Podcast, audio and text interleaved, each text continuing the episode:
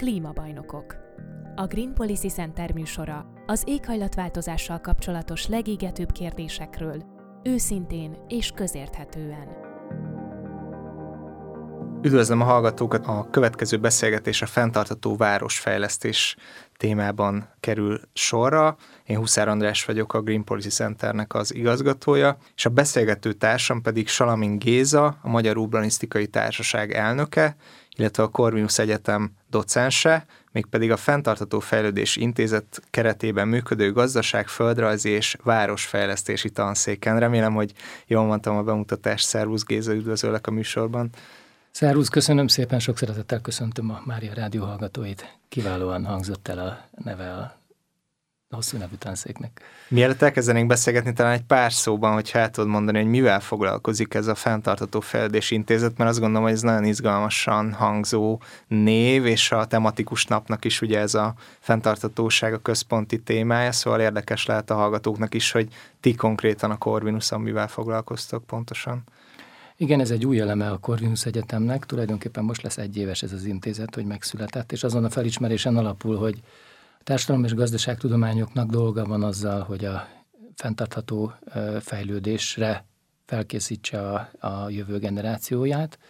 Egyrésztről, másrésztről pedig, hogy, hogy a tudományos életbe is aktívan ezen a területen bekapcsolódjon. Eddig is egyébként az egyetemről sokan sokféleképpen bekapcsolódtak, de most ez egy picit szervezettebb kereketteket ad ennek. Az intézeten belül a, a mi tanszékünk ö, foglalkozik a területi, városi ö, kérdésekkel, illetve vonatkozásokkal, tehát kiemelten a városi fenntarthatóság, városfejlesztés, várostervezésnek a, az ügyeivel, de akár a területfejlesztés, vidékfejlesztésnek a kapcsolódó ö, területeivel.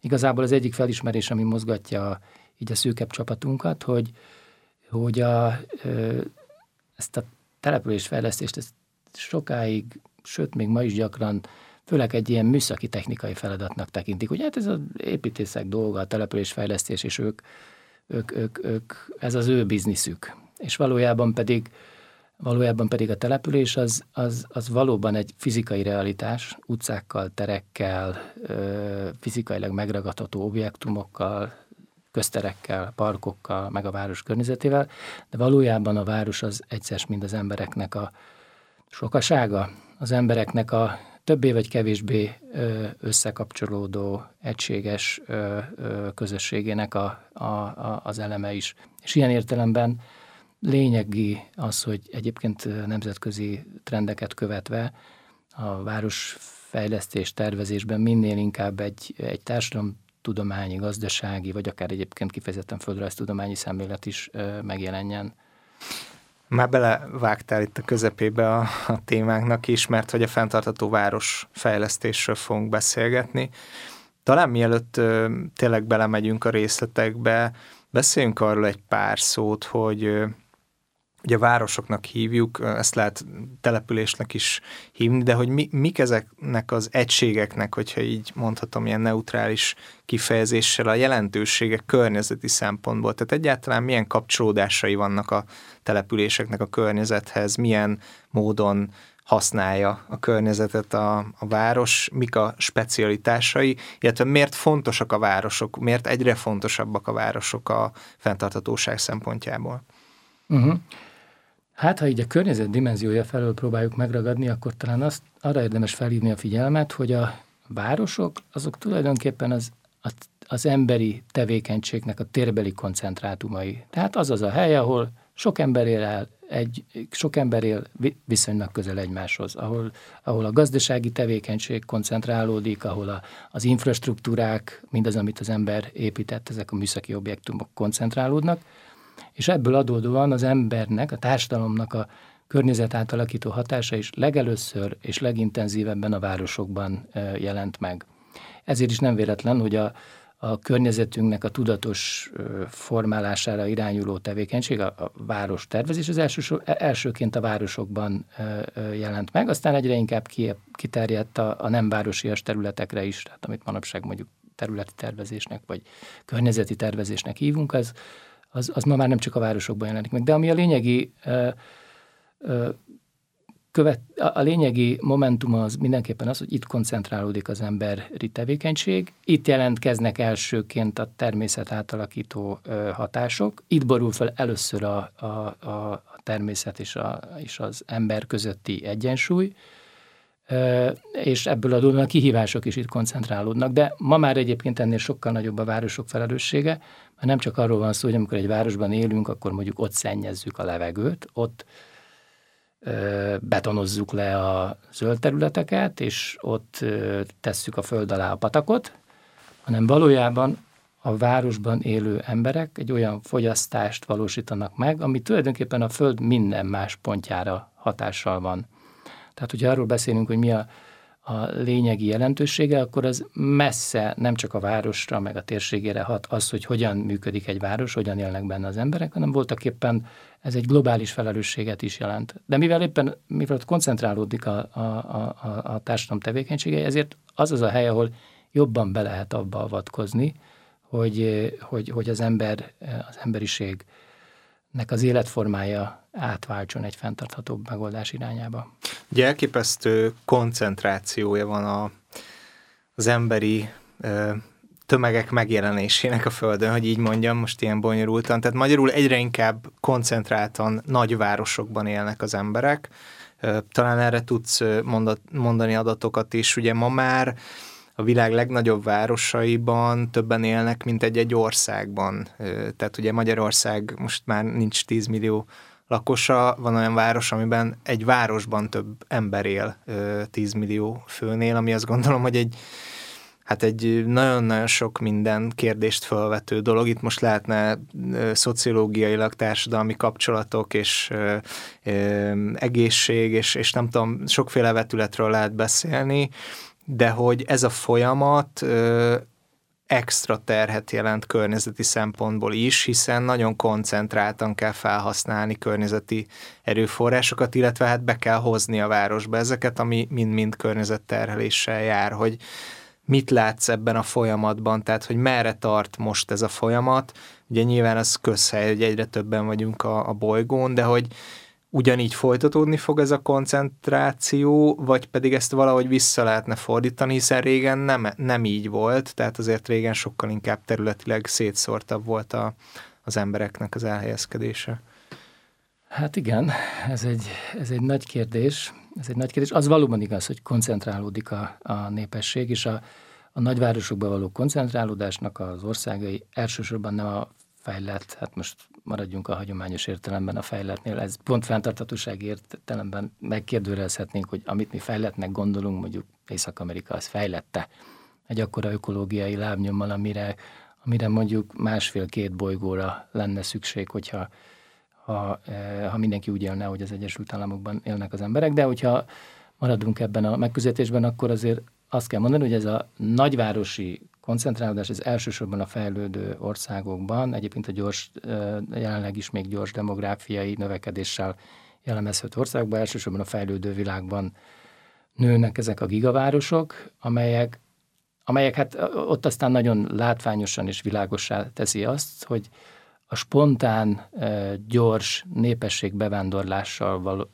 létrejövő gigantikus városok tudatos koordináció, tudatos fejlesztés és tudatos tervezés nélkül eszméletlen nagy, tulajdonképpen egy időzített bombát hordoznak magukba, kezdve az infrastruktúra alapvető rendszereinek ellátásánát, a közszolgáltatásokig bezárólag a környezeti minőség, és hát mindenek előtt az egészséges környezet. Tehát ez olyan kaotikus állapotokat eredményez, mondjuk egy Mexikóváros, ami talán az egyik legnagyobb ö, ö, 20 milliónál nagyobb népességű város, vagy akár egy São Paulo, új Delhi, Bombay, ezek mind olyan városok, amelyek, amelyek ékes példái annak, hogy ez a típusú tudatosabb formálás, amit nevezünk városfejlesztésnek vagy várostervezésnek, ez erre, erre, erre óhatatlanul szükség van. Mi az alapvető, ez lehet, hogy egy nagyon laikus kérdés, de mi az alapvető oka ennek a koncentrálás, koncentráció előrehaladásának? Tehát ez a munkahelyekkel függ össze, vagy, vagy egyszerűen a kényelemmel függ össze, vagy, vagy ez valamiféle nem is tudom, ilyen, ilyen öngerjesztő folyamat, tehát hogyha egyre többen vannak egy helyen, ott egyre több üzleti lehetőség is nyílik, ezért egyre többen mennek oda, tehát hogy mi, mit az alapvető driver ennek, meg, meghajtó ereje ennek a folyamatnak? Hát más mozgatórugók vannak az eltérő ö, országokban. Itt a fejlődő világban nagyon egyszerűen tulajdonképpen az, ami mondjuk itt Európában már az ipari fordalomat követően megjelent, hogy a mezőgazdaságnak egyre kisebb az eltartó képessége, a gépesítés miatt a meg azért már népesség szám is nő, és ezért, ezért van egy ilyen, azt szokták mondani, inkább egy ilyen push faktor van, ami így tolja az embereket el vidékről, és bár jól lehet nyomornegyedekben élnek sokan ezekben a városokban, mégis sokkal több lehetősége van a társadalmi mobilitásnak, mégis relatíve mégis jobban jutnak munkához, és relatíve mégis jobb lehetőségeket kínál. Meg hát ami azért nagyon-nagyon fontos, pont ezekben az országban mi mindig nagyon nagy a, a népesség növekedés, és ez, ez meg egész egyszerűen vidékről a városok felé hajtja a, a népességet. Itt a fej, fejlettebb a világnak gazdasági értelemben mondjuk fejlettebb részén, azért itt nagyon-nagyon más folyamatok érvényesülnek, és itt már nem is igazán nem is nagyon beszélhetünk egy ilyen egyértelmű és egyirányú városokba irányuló mozgásról. Valójában arról van szó, hogy különböző időtávban, de itt sokkal inkább egy olyan mozgás figyelhető meg, amikor a városokból éppen kiköltöznek a városok környezetében. Ugye ezt, ezt a, a szuburbiákba, az elővárosokba, ezt ugye szuburbanizációnak is hívják ezt a folyamatot, és azért gyorsan hozzá kell tennem, hogy valójában fenntarthatósági szempontból ez az igazán káros folyamat, hiszen a, hiszen a városoknak éppen ez az egyik lényegi szerepe, hogy hogy, hogy meghatározza az, hogy milyen a, vá- a város tulajdonképpen az embernek az élőhelye, nevezzük így, most úgy leegyszerűsítve, nyilván nem csak a város, hanem más települések is, de az, hogy milyen egy város, milyen a térbeli szerkezete, hogyan van megszervezve, milyenek a benne lévő infrastruktúrák, és egyébként meg a társadalmi viszonyok is milyenek a városon belül, azok meghatározzák az emberi létformát, és azt is meghatározzák, hogy mennyire fenntartható módon él az emberiség, vagy nem él fenntartható módon. Most, mostanában ugye gyakran emlegetik, hogy, hogy a, amire igazán szüksége van az emberi társadalomnak, ez a fenntarthatósági átmenet, vagy fenntarthatósági átalakulás. És ennek vannak különféle területei, ugye energiagazdaságban mit kell csinálni, a környezetvédelemben, ipar, szer, stb.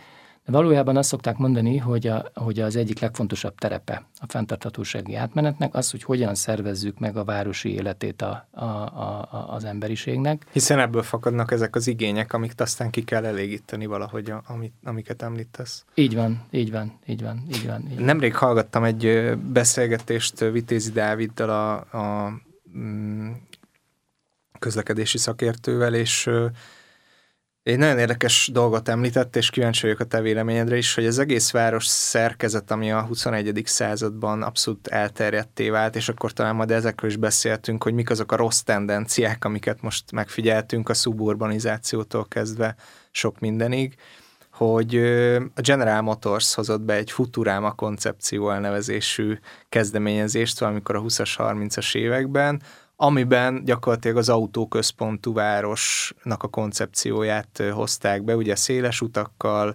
soksávos autópályákkal, egymástól távol levő épületekkel, és gyakorlatilag ez nagyon nagy nyomot hagyott aztán a 20. században a nagyváros fejlesztéseken, és hát nyilván Amerika a legeklatánsabb példa ennek, de most a közel-keleten is ezt látjuk azért, a, amikor a semmiből a sivatagban épülnek ki városok, hogy abszolút a, hát nem az emberi lépték az, ami, az, ami a központban van helyezve, és emiatt, ugye, ahogy te is mondod, nagyon sok olyan például utazási igény keletkezik, amit egy eltérő városfejlesztési modell, egy fenntarthatóbb városfejlesztési modellel már meg se kellene, hogy szülessen, és akkor nem lenne probléma, hogy ezt hogyan elégítsük aztán ki. Szóval, hogy hogyan alakult ez napjainkig, és, és mik a legfőbb, legfőbb kihívások, talán erről beszélhetnénk.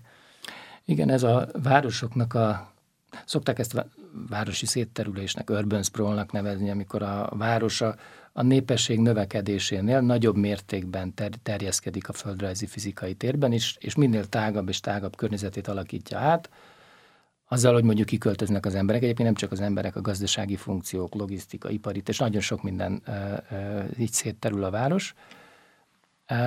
És ennek valóban, ennek a városi szétterülésnek a két drivere, az egyik a, az, az tulajdonképpen a relatív jólét, ami lehetővé teszi azt, hogy az ember a munkahelyétől elváljon. A másik meg az ehhez kapcsolódó technika, ez pedig a közlekedési eszközöknek a lehetősége, és valóban, ahogy mondtad, a, ez az Egyesült Államokban indult el tulajdonképpen már 20. század 30-as éveit, amikor a Ford föltalálta a tömegtermelést, a bizonyos T, T-modellt, ami, ami lehetővé tett, hogy milliók jutottak autóhoz, és egyébként főleg az amerikai kultúrában ilyen értelemben a természet szeretet az nagyon erős. Ha nézzünk ilyen amerikai filmeket, akkor azt látjuk, hogy egy toronyházba tárgyal a főhősünk, és akkor következő pillanatban, amikor otthon kiszáll a kocsiából, akkor már csupa zöld minden, kertváros, sőt esetleg erdő is van, tehát az amerikaiak számára ez egy nagyon fontos, és hát ez csak úgy tud megvalósulni, hogy 30, 40, 50, 60, 70, 80 kilométereket ingáznak egy nap oda-vissza, és akkor ez nyilván ebből adódik az, hogy ez, ez milyen energia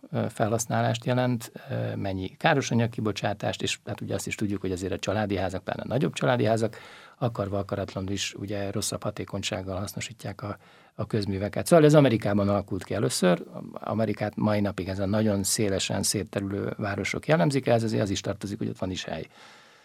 Tehát ugye mondjuk fel annyian élnek, mint az Európai Unióban, három-négyszer akkor a területen, szóval azért az egy, ebből a szempontból is más.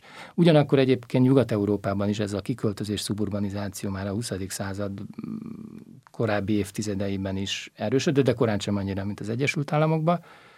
Magyarországon, meg a többi volt szocialista országban ez, ez sokkal később vált lehetővé. Részben azért, mert ugye egy ilyen központosított állami lakáspolitika volt, ami meglehetősen koncentrálta a népességet, a lakótelepek jelentették a, a fő urbanizációs formát, amit az állam támogatott, másrészt meg korlátozásokkal, ami akár olyanra gondolunk, hogy a, a tanyákon építési tilalom volt, nem lehetett átalakítani a külterületeket belterületé, még az árkertekbe sem lehetett állandóan lakni, szóval nagyon sokféle ilyen eszköz volt, ami, ami miatt ez nem vált lehetővé, meg az autóhasználat sem volt nyilván uh, itt mi felénk annyira elterjedt. És viszont akkor a rendszerváltozás után meg nálunk is beindult egy ilyen, egy ilyen boom.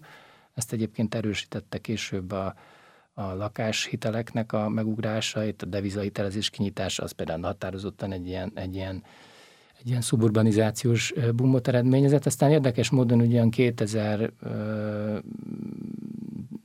2008-2009 tájára ez egyébként, ez egyébként le, le, le, lecsökkent, és akkor megerősödtek az ellenirányú mozgások, a belső városrésznek a felértékelődése. Aztán érdekes módon a Covid meg megint azt hozta, hogy egyre többen rá, rájöttek arra, hogy tulajdonképpen távmunkában lehet dolgozni, és mennyivel jobb egy szép kertesházban lakni. Ez egyébként ragyogóan látszik mondjuk az ingatlan árakban, Budapest környéki településeken elszálltak a, a végtelenségbe azok a, a, az ott lévő ingatlan árak, és, és most megint egyébként a legfrissebb népszámlálási adatokból látszik egy ilyen, egy ilyen kifelé mozgás. Na de fenntarthatósági szempontból mindenképp az a, az a térbeli szerkezete jó a városnak, ami azt szokták mondani, ami, ami nem terjed szét, hanem egy meghatározott szűk keretek között tartja a lakosságot, meg mindazt, amit a város jelent. Mert ez az, ami tulajdonképpen a, a, a terület, azokat a területeket óvja, amelyek nincsenek beépítve, és amelyek mondjuk biológiailag aktívak lehetnek, mezőgazdaságra használhatjuk, vagy éppen a széndiokszid háztartás szempontjából kedvező, hogy, hogy növényzett borítás van rajta. Ez az a bizonyos 15 perces városkoncepció, ez ide tartozik? Kapcsolódik. Csak hogy ezt tegyük rendbe majd a hallgatóknak, hogy mi, mit jelent van, ez így pontosan. Van, így van, így, így van. Kapcsolódik ehhez a, kapcsolódik ehhez a, a 15 perces város koncepció, ez a Carlos Moreno nevű úriember, aki ottan francia példán, Párizs példáján elkezdett azon gondolkodni, hogy hogyan lehetne azt úgy szervezni, hogy, a, hogy az emberek nem mozogjanak már annyit, ne utazzanak annyit, és akkor kitalálta ezt a 15 perces várost, ami azt jelenti, hogy, hogy az emberek úgy tudjanak a városban élni, hogy 15 percen belül mindent, ami igazából kell nekik elérjenek. De ez a 15 perc ez nem autó, hanem mondjuk esetleg kerékpár, vagy hm. gyalog, rosszabb esetben tömegközlekedés, de inkább, inkább, inkább kerékpár és gyalogos közlekedéssel. Tehát ez, Egyébként ez, ez ilyen nagyon újszerűnek tűnik, meg jól hangzik, meg trendi, és tök érdekes, hogy akik egyébként nem foglalkoznak urbanisztikával, azok is hallottak erről, és ez egy ilyen ez egy ilyen, ez egy ilyen, hogy mondjam, egy ilyen, egy ilyen jelszóvá vált, ami egyébként jó, mert sokkal többen foglalkoznak vele. Valójában ez ahhoz a koncepcióhoz kapcsolódik, amit korábban eddig úgy hívtunk, hogy a policentrikus város, tehát a több központú város. Ne egy központja legyen, ahol mindenkinek utaznia kell, hanem legyen több, több központ, és ez a több központ képes legyen ellátni a, a környéken élőket, mindenféle olyan funkcióval, munkahely, bevásárlás, szórakozás, kultúra, orvos, meg mind, mindazok a szolgáltatások, amikre szükségük van. A másik ilyen város szerkezeti koncepció, ami, ami, ami így a fenntarthatóságnak az egyik ilyen kulcsfogalma, az a, az a kompakt város, aminek éppen az a lényege, hogy meg kell húzni a városnak azokat a határait, amin, amin aztán nem terjed kijebb és megpróbálni az azon belül lévő területeket inkább úgy hasznosítani, hogy, hogy, hogy, hogy azok mégis megfelelőek és alkalmasak legyenek az emberek számára. Mert azért nem, tehát ez nem egy fekete-fehér történet. Itt, itt ha direkt meg szoktam mindig kérdezni ilyenkor a diákjaimat, így kivetitek számukra egy ilyen szép ökofalu képet, egy ilyen ökotanyát, meg egy lakótelepi házat, aminek már megcsinálták a hőszigetelését, hogy szerintük, ha ők ilyen ökobarát, nekünk ilyen hallgatóink vannak, mert ilyen regionális és környezeti gazdaságtan szakosok a hallgatók, hogy szerintük melyikbe szeretnének inkább lakni, ha ők ilyen környezetileg elkötelezettek. És akkor ott elkezdenek hezitálni, mert sokaknak leesik, hogy valójában az az ember, aki egy lakótelepi házban lakik, liftet használ, egy közös házban sokakkal együtt használja mondjuk a melegvizet, meg a fűtés is egymást erősíti, az valójában lényegesen kisebb ökológia lábnyomban él, mint aki, eh, aki mondjuk egy ilyen nagyon fancy, nagyon szép, nagyon ökonak kinéző eh, kertesházban lakik. Ez nem feltétlenül igaz, mert hogyha valaki tényleg kiköltözik egy ilyen vidéki házba, és minden helyben zárul a víz felhasználás, az energia felhasználása, az élelmiszer termelése, és nem autózgat el minden nap valahova, akkor, akkor ez lehet egyébként esetleg jobb, csak ugye ő meg relatíve fajlagosan több területet használ föl, ugye ez az ökológiai lábnyomnak a, az ilyen vetítési alapja. Ezt akartam kérdezni, hogy miből adódik ez a kisebb lábnyom a lakótelepen alapvetően, tehát itt a közlekedési kibocsátások, ami megdobja mondjuk egy ilyen öko családi háznak a, vagy egy öko környezetbe való lakást, vagy, vagy mi az, ami, amit sokkal nagyobb lábnyomot eredményez? Sokan egyébként, akik, akik azt gondolják, hogy ők mindenféle ökodolgokat használnak, gyakran meg vannak tévesztve, vagy magukkal elhitetik azt, hogy mondjuk ha az autójukban van egy kis gomb, nekem is egy ideig volt egy céges autó, mert volt egy gomb, megnyomtam, hogy öko, akkor megnyugtattam a lelkismeretemet. Igaz, hogy egy autóval megyek, egyedülök benne, de akkor én most nagyon öko vagyok, ugye ez a, ez a greenwashingnek nevezett szemfényvesztés, és ezért ez tulajdonképpen a, ez, a, ez az épületek kapcsán is abszolút egy érvényes dolog. De hát ugye sűrűn lakott ö, ö, térben való lét az miért ö, jobb? Hát azért, mert minden közművet sokkal hatékonyabban ö, használunk fel, hogyha ha nem kell szállítani, nincsenek ennek ilyen típusú költségei, akarva akaratlanul az egyfőre jutó négyzetméterek is kisebbek lesznek. Az autóhasználat, hát a városokban a, mondjuk egy bizonyos életszínvonal felett abszolút nem nem szükséges, illetve hát tulajdonképpen főleg itt Kelet-Közép-Európában relatíve még mindig elég magas a, a közösségi közlekedésnek a használata. Minden sokkal közelebb van, tehát sokkal kevesebbet kell ehhez utazni. Tehát ezt, de ugyanakkor azért ezt is, ezt is kritikával kell fogadni, mert azért azt is ki kell mondani, hogy, hogy hát jó, jó, hogy minél kevesebb környezeti terhet jelentsünk, de hát azért az embernek vannak biológiai, meg mentális szükséglete is, és azért ezt kimutatták már, hogy az emeletes ház, főleg a négy emeletnél nagyobb ház, az, az kifejezetten nyomasztó és frusztráló az emberekre. Tehát ezért igazából a város fejlesztésnek is az a, azt a megoldást kell követnie, hogy ezeket a sűrű városi szövetet kell elég gyakran váltogatni a zöld és közterületekkel, hogy ez a kettő valahogy összejön. Tehát a kompakt város nem azt jelenti, hogy mindent, ami beton, azt bezárunk egy szűk helyre, hanem azt a várost jelenti, ahol ahol legalábbis nem nagy kiterjedésű kertvárosokban, vagy ha kertvárosokban, akkor mondjuk sorházakban, ez egy óriási nagy különbség, hogy valakinek teljes saját háza van, vagy sorháza van, ahol ott is van háza, de vannak falszomszédjai jobbra és balra. Ez gondolom a fűtés kapcsán számít például. Igen, meg fajlagosan kevesebb területet használnak. Tehát Világos. mi mondjuk Hollandiában, ott az emberek ott se szeretnek ilyen emeletes nagy tömbökbe élni, de hát ott egy Dunántúlni területen mégis másfélszer ennyien laknak, mint Magyarországon egészében. Ott hagyományosan ez a sorház alakult ki, ahol azért mindenkinek van egy kicsike kis saját kertje, és, le, és fontos az, hogy ne lakjon fölötte meg alatta senki. Ez egyébként ez egy habitus ö, ö, kérdése is, a hollandok elfogadják ezt a kicsit puritánabb életformát. Voltak éppen a lényeg az, hogy, hogy, hogy, hogy térben úgy koncentráltan és sűrűn tartani a várost, hogy közben élhető legyen és, és zöld legyen az jutott eszembe, hogy ugye most nagyjából azért már azonosítottuk a problémákat, tehát a térszerkezet az egy, az egy probléma, a közlekedés egy probléma, nyilván az épületekről még magukról kevesebbet beszéltünk, hogy azoknak az energiafelhasználása az egy probléma, talán akkor térjünk át a kitörési pontokra, tehát vannak adottságaink, ugye Budapest is területileg is egyre kiebb terjedhet, illetve összeolvatta különböző elővárosaival, ugye Újpest például régen egy külön, külön város volt, de Soroksár se túl régóta tartozik Budapesthez, tehát hogy egyre inkább terjeszkedik.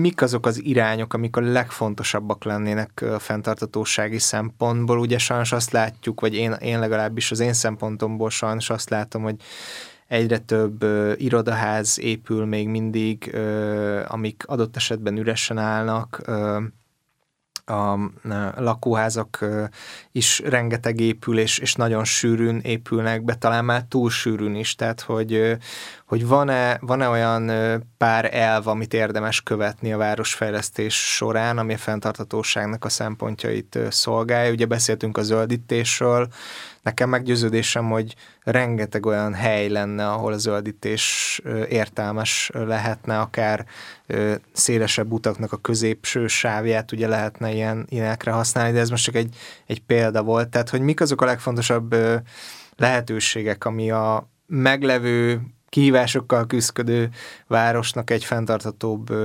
életet tudna biztosítani. Uh-huh. Hát sokan ezt a kérdést fölteszik, hogy, hogy hogyan lehetne fenntarthatóbbá tenni a várost, akkor, akkor azonnal ezekre a mindenféle technikai megoldásokra, hogy lehet után ökoházakat, meg jól árnyékolni, meg zöldtető, meg zöld fal, sok ilyen megoldás létezik, de, de, de ezek nyilván ö, ezek technikailag egy-egy kérdést helyben kezelnek, de összességében a, azt hiszem egyébként a városfejlesztésnek pont ez a lényege, hogy az átfogóan és nagyobb léptékben tudja hat, tudhatni az emberi életformára. Most Budapest esetében egyébként azok az elvek, amikről beszéltünk, pontosan jól lehetne, és lehet is egyébként nagyon sok, nagyon sok pozitív folyamat zajlik is.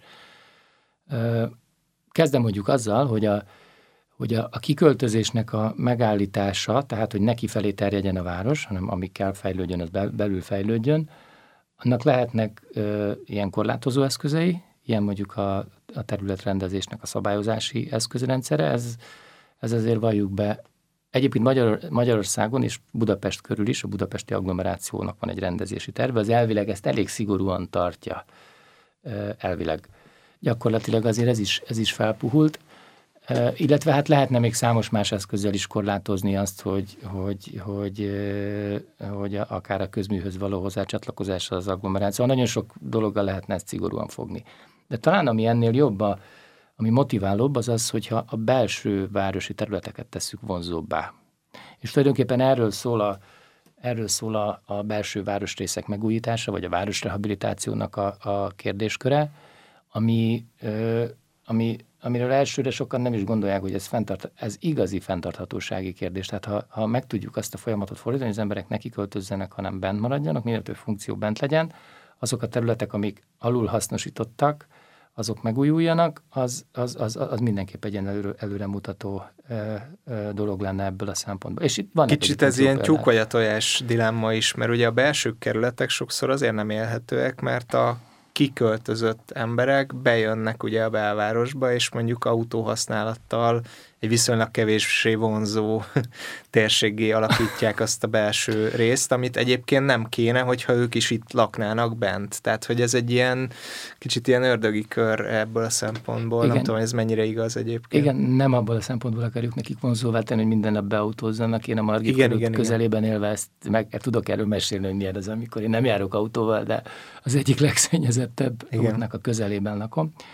E, e, nyilván erre is lehet mindenféle korlátozó eszközöket, de úgy önmagában azt, hogy a, a belső város részeket átalakítjuk. Egyébként ez nyilván az idő miatt leértékelődnek korábban létrejött beépítések. Itt, itt elég sok mindent lehet mondani, ugyan ami nagyon tipikus példa az iparnak a városon belüli terei, amik igazából vagy egyáltalán nincsen már ott gazdasági tevékenység, de ha van, akkor sem akkor sem az ideális és az optimális használata azoknak a tereknek. Ezek a rozsdövezetek? Rozsdövezetek vagy barnamezők, amiben ugye most a kormányzati politika is ad erre valamiféle támogatást, meg, meg általában is a, egyébként a fővárosnak is a fókuszában van az, hogy barna mezős területekre koncentrálják a fejlődést, és ez nagyon, egyébként ez nagyon jó, meg nagyon örömteli, de talán ennél fontosabb mondjuk említeni ezeket a belső városrész megújító programokat, amelyek, amelyek nem egy-egy elemnek a kicsit, kicsit vakolunk, egy kicsit szépítünk, kicsit lekövezzük az utcát, hanem olyan átfogóan képesek megújítani belső városrészeket. Itt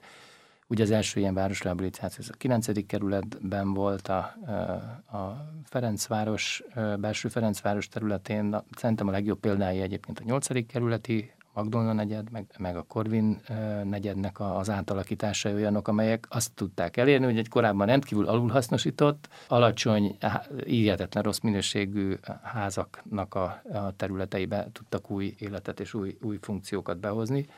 Hát ez mindenképp egy ilyen fontos elem. És amiről külön nem beszéltünk, az meg nyilván a közlekedésnek a, közlekedésnek a rendszere, és itt, itt akkor vannak különféle nézőpontok. Vannak, akik szigorítanának, dugódi, amúgy ez is egy releváns ö, ö, megközelítés. Vannak, akik meg azt mondják, hogy inkább versenyképessé, B kell tenni a közösségi közlekedést.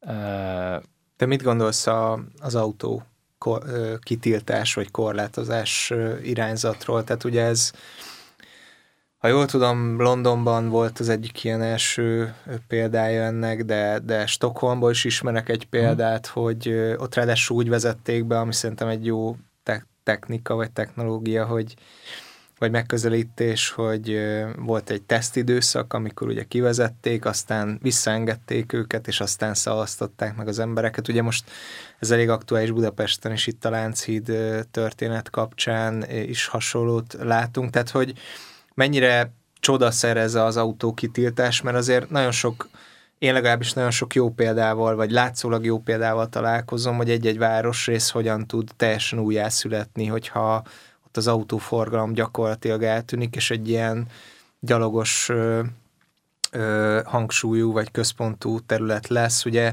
ki akarna ma már a Váci utcába autókat visszaengedni. Korábban az egy, az egy forgalmas uh-huh. utca volt Budapesten is, és, és ma már nem tudjuk elképzelni, hogy ez, ez máshogy is lehetne. Tehát, hogy mennyire csodaszer ez az, az autókitiltás, ez, ez megold-e problémákat? Alapvetően az lenne a cél, hogy, hogy ne autóval közlekedjenek a városon belül. Tehát, hogy, hogy alapvetően ez egy, ez egy nagyon jó törekvés, csak azért hozzá kell tenni azt, hogy, hogy hogy akkor mit, mi, a, mi, a, mi a megoldás helyette. Tehát, hogyha garantáltan teljesen jól meg lehet oldani a, mondjuk ez a, ez a leparkolok és átszállok egy, mondtam, egy, egy vonatra vagy egy, egy villamosra, és ez garantáltan megoldható, akkor, akkor, akkor, akkor, akkor, ennek van, van igazából realitása. Annak kevésbé van, hogyha pontszerűen valahol hirtelen lezárunk, és akkor nem foglalkozunk a, a, annak a, a közvetett hatásaival. Egyébként azt kell Budapest esetében elmondani, hogy, hogy ugye 60-es évektől egy olyan ö,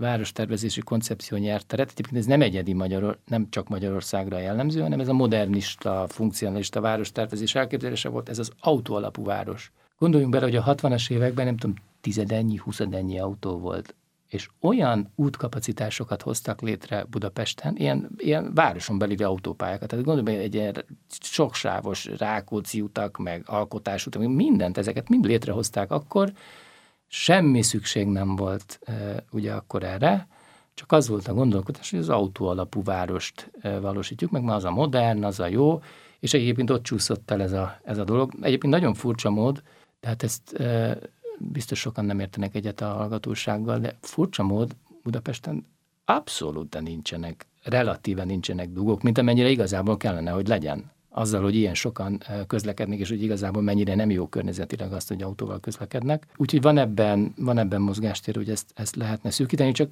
tényleg mi van az emberek már hozzászoktak egy bizonyos szinthez, ezért, ezért nyilván egy, egy ilyen, egy ilyen ökodiktatúrát nem lehet bevezetni, hogy mostantól mindenki kiszáll az autóból és, és kész. Meg nyilván a politikusoknak a, a dolga ezzel a kérdéssel, meg ennek a népszerűségével megküzdeni de azért azt gondolom, hogy a szemléletformálásban erősödik az ezt támogató ö, gondolkodás, az, az szerintem jó, bár, bár azért itt is nagyon, itt, itt nagyon fontos azért azt hangsúlyozni, hogy fő, főleg az ilyen, most hogyan autómentesítsük a, a főváros egyes részeit, rakpartot, láncírót, stb., hogy azért itt, itt, itt arra, arra kell figyelni, hogy, hogy ez, ez, ez ne érintsen bizonyos társadalmi csoportokat sokkal hátrányosabban. Tehát az egyedül élő, jól kereső, értelmiségi, ökotudatos fiatalok ezt könnyebben meg tudják lépni, mint mondjuk azok, akik gyereket nevelnek. És az gyerekeket el kell vinni A-ból B-be, jobbra-balra, esetleg nagy családokat. Tehát azért itt, itt, itt nagyon fontos azt tenni, hogy ne egy ilyen viszonylag szűk elitnek a sajátos ízlését kényszerítsük rá valakire másra. Tehát nem egyszerű ezt, ezt összehozni. Távlatosan biztos, hogy az a, az a cél, hogy, hogy a városban ne közlekedjenek az emberek ö, ö, autóval, és egyébként meg azt is érvényesíteni kell egy kicsit, hogy aki kiköltözött, annak az valamivel kerüljön többe. Hiszen, hiszen a, ugye egy közös jószága mind a széndiokszidmentes levegő, mind a tiszta levegő, mind a, a be nem épített földterületek. Aki ebből többet fogyaszt, az előbb-utóbb fizesse meg ennek valahogy, valamilyen módon az, az árát. De nyilván csak fokozatosan és óvatosan lehet ezt, ezt megtenni.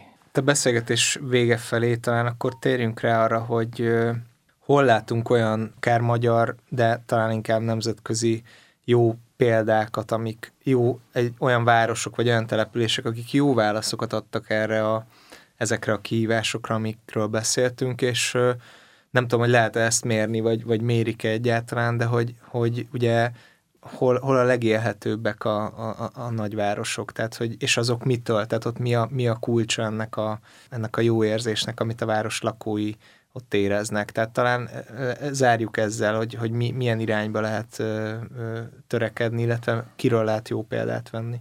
Azért nehéz erre így egyszerűen válaszolni, pedig jó lenne egy a beszélgetés végén valami nagyon frappánsat így egyszerűt mondani. A legkülönbözőbb területei a város fejlesztésnek hozzájárulhatnak egy, egy jobb megoldáshoz. Tehát, hogy mondjak egy példát, az, hogy a korábbi Ganzmávak területéből és az Ipari Minisztérium területéből ott a Szélkálmán tér mellett megcsinálták a szélkapu parkot, az, az szerintem az emberek többségében nem az jut eszébe, hogy most ez egy nagyon fenntarthatóvá tették a, a, a várost, de valójában az élhetőbbé, vonzóbbá tett egy, egy területet, ami bent van, ráadásul ilyen, ilyen, ilyen városklimatikus hatása is van abból a szempontból, hogy ez a, ez a Margit körútnak valamiféle átszellőzés biztosít, tehát az, az biztos, hogy egy ilyen, ilyen jó példának tekinthető. De voltak éppen a, olyan mondjuk a közlekedésfejlesztésre gondolunk, például a fonódó villamos rendszerének a létrehozása, az egy olyan olyan egyszerűsítést hozott létre, amitől nagyon távoli pontjaitról Budának be lehet, meg lehet úgy tenni, az ember felszáll a villamost, aztán egy 20-30 perc múlva leszáll ugyanarról a villamosról, úgy a 17-es, 41-es, 19-es villamos úgy kötötte össze Észak és Dél-Budát, hogy, hogy sokkal vonzóbbá válik, mint autóba szállni. Míg valljuk be, hogyha háromszor át kellett volna szállni, akkor, akkor lehet, hogy sokkal többen ö, ö, beszálltak volna. Nyilván a zöld területi fejlesztések az, az, az egy ilyen, az szintén egy ilyen, ö, ö, ilyen kérdésé ö, tud válni, ahol van egy mennyiségi, meg egy minőségi ö, része. Tehát az a zöld terület, ami, ami, amit jól lehet használni, az nem csak a mondjuk úgy a kevéske széndiokszid abszorpcióban, meg a klimatikus hatása jó, hanem tulajdonképpen a városnak a, az élhetőbbé tételében is, a belső városi területeknek a vonzóbbá tételében is hasznos lehet. Úgyhogy, úgyhogy abszolút vannak Budapesten is igazából ilyen értelemben jó példáink. Ami szerintem hiányzik, és mondjuk erre lehet más jó példákat találni, az egy kicsit jobban hálózatban és térségben gondolkodni a, a, város, a város körül. Szóval szerintem ez egy nagyon nagy hibája, hogy, hogy ma itt Magyarországon van Budapest, ráadásul Budapest 23 kerületre is szétesik ö, ö, ilyen értelemben. Van egy agglomerációs terv, de ez csak egy szabályozási kontroll. De közös tervezés és ennek az egész térnek a közös ö, ö, egészben való kezelése, ez nagyon hiányzik. Egyébként ebből a szempontból nem rossz, hogy a Budapesti Agglomeráció Fejlesztési Tanácsa ugye tavaly, tavaly előtt újra, újra megszületett és újra felállt, tehát valami lehetőséget kínál erre de mondjuk egy, mondjuk egy, mondjuk például a zöld területek tekintetében, amit, amit említettél is, hogy borzalmasan jó lenne, ha, ha, ha lenne egy olyan gondolkozás, ami azt a zöld területet, ami ökológiailag is jó, meg az embereknek is szükségük van, ahova kimehetnek futni, biciklizni, kirándulni, emiatt ne kelljen elautózniuk a Börzsönyig, vagy a Alacsony Tátráig, vagy az Alpokig. Jó, a Gödöllői Dombság nem lesz alternatívája a Dachsteinnek, de, de valójában, tehát amikor erről a rekreációs zöldgyűrűről gondolkodunk, akkor mondjuk mondjuk Lipcse példáját elővehetnénk, ahol tudatosan szervezett és tervezett zöldgyűrűben gondolkoznak arról, hogy a város, vagy egyébként Berlinre is gondolhatnánk, Jóban ennek, ennek, részben van egy természetesebb adottság, és de azért van abban a tudatosság is, hogy Berlin körül mindenütt erdők vannak, és bármelyik irányba az ember elindul kifele Berlinből, akkor találott egy parkerdőt. Nem, nem csak mint nálunk a, a normafa, meg a, meg a hármas határhegy, ahol az embernek úgy kedve van kimenni, futni, meg jönni-menni, hanem ugyanezt lehetne kelet felé a pesti külső területeken, ha a gödölői dombokra kezde, elkezdenénk így tekinteni.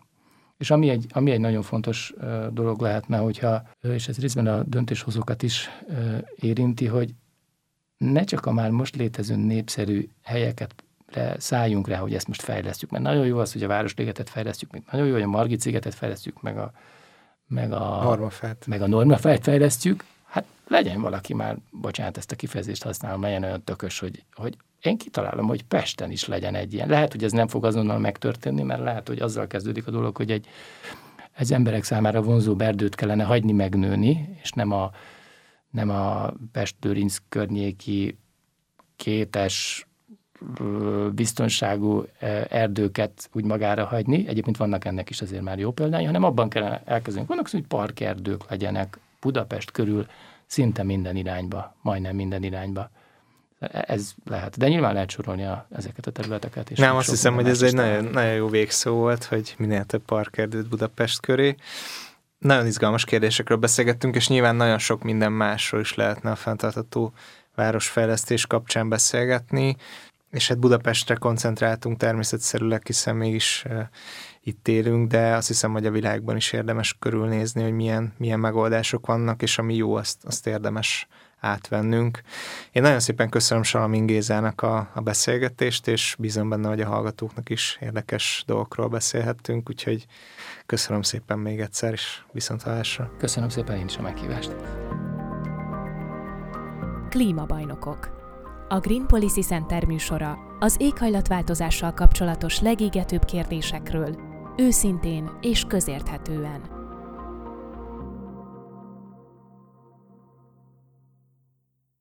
A felvétel a Mária Rádió stúdiójában készült.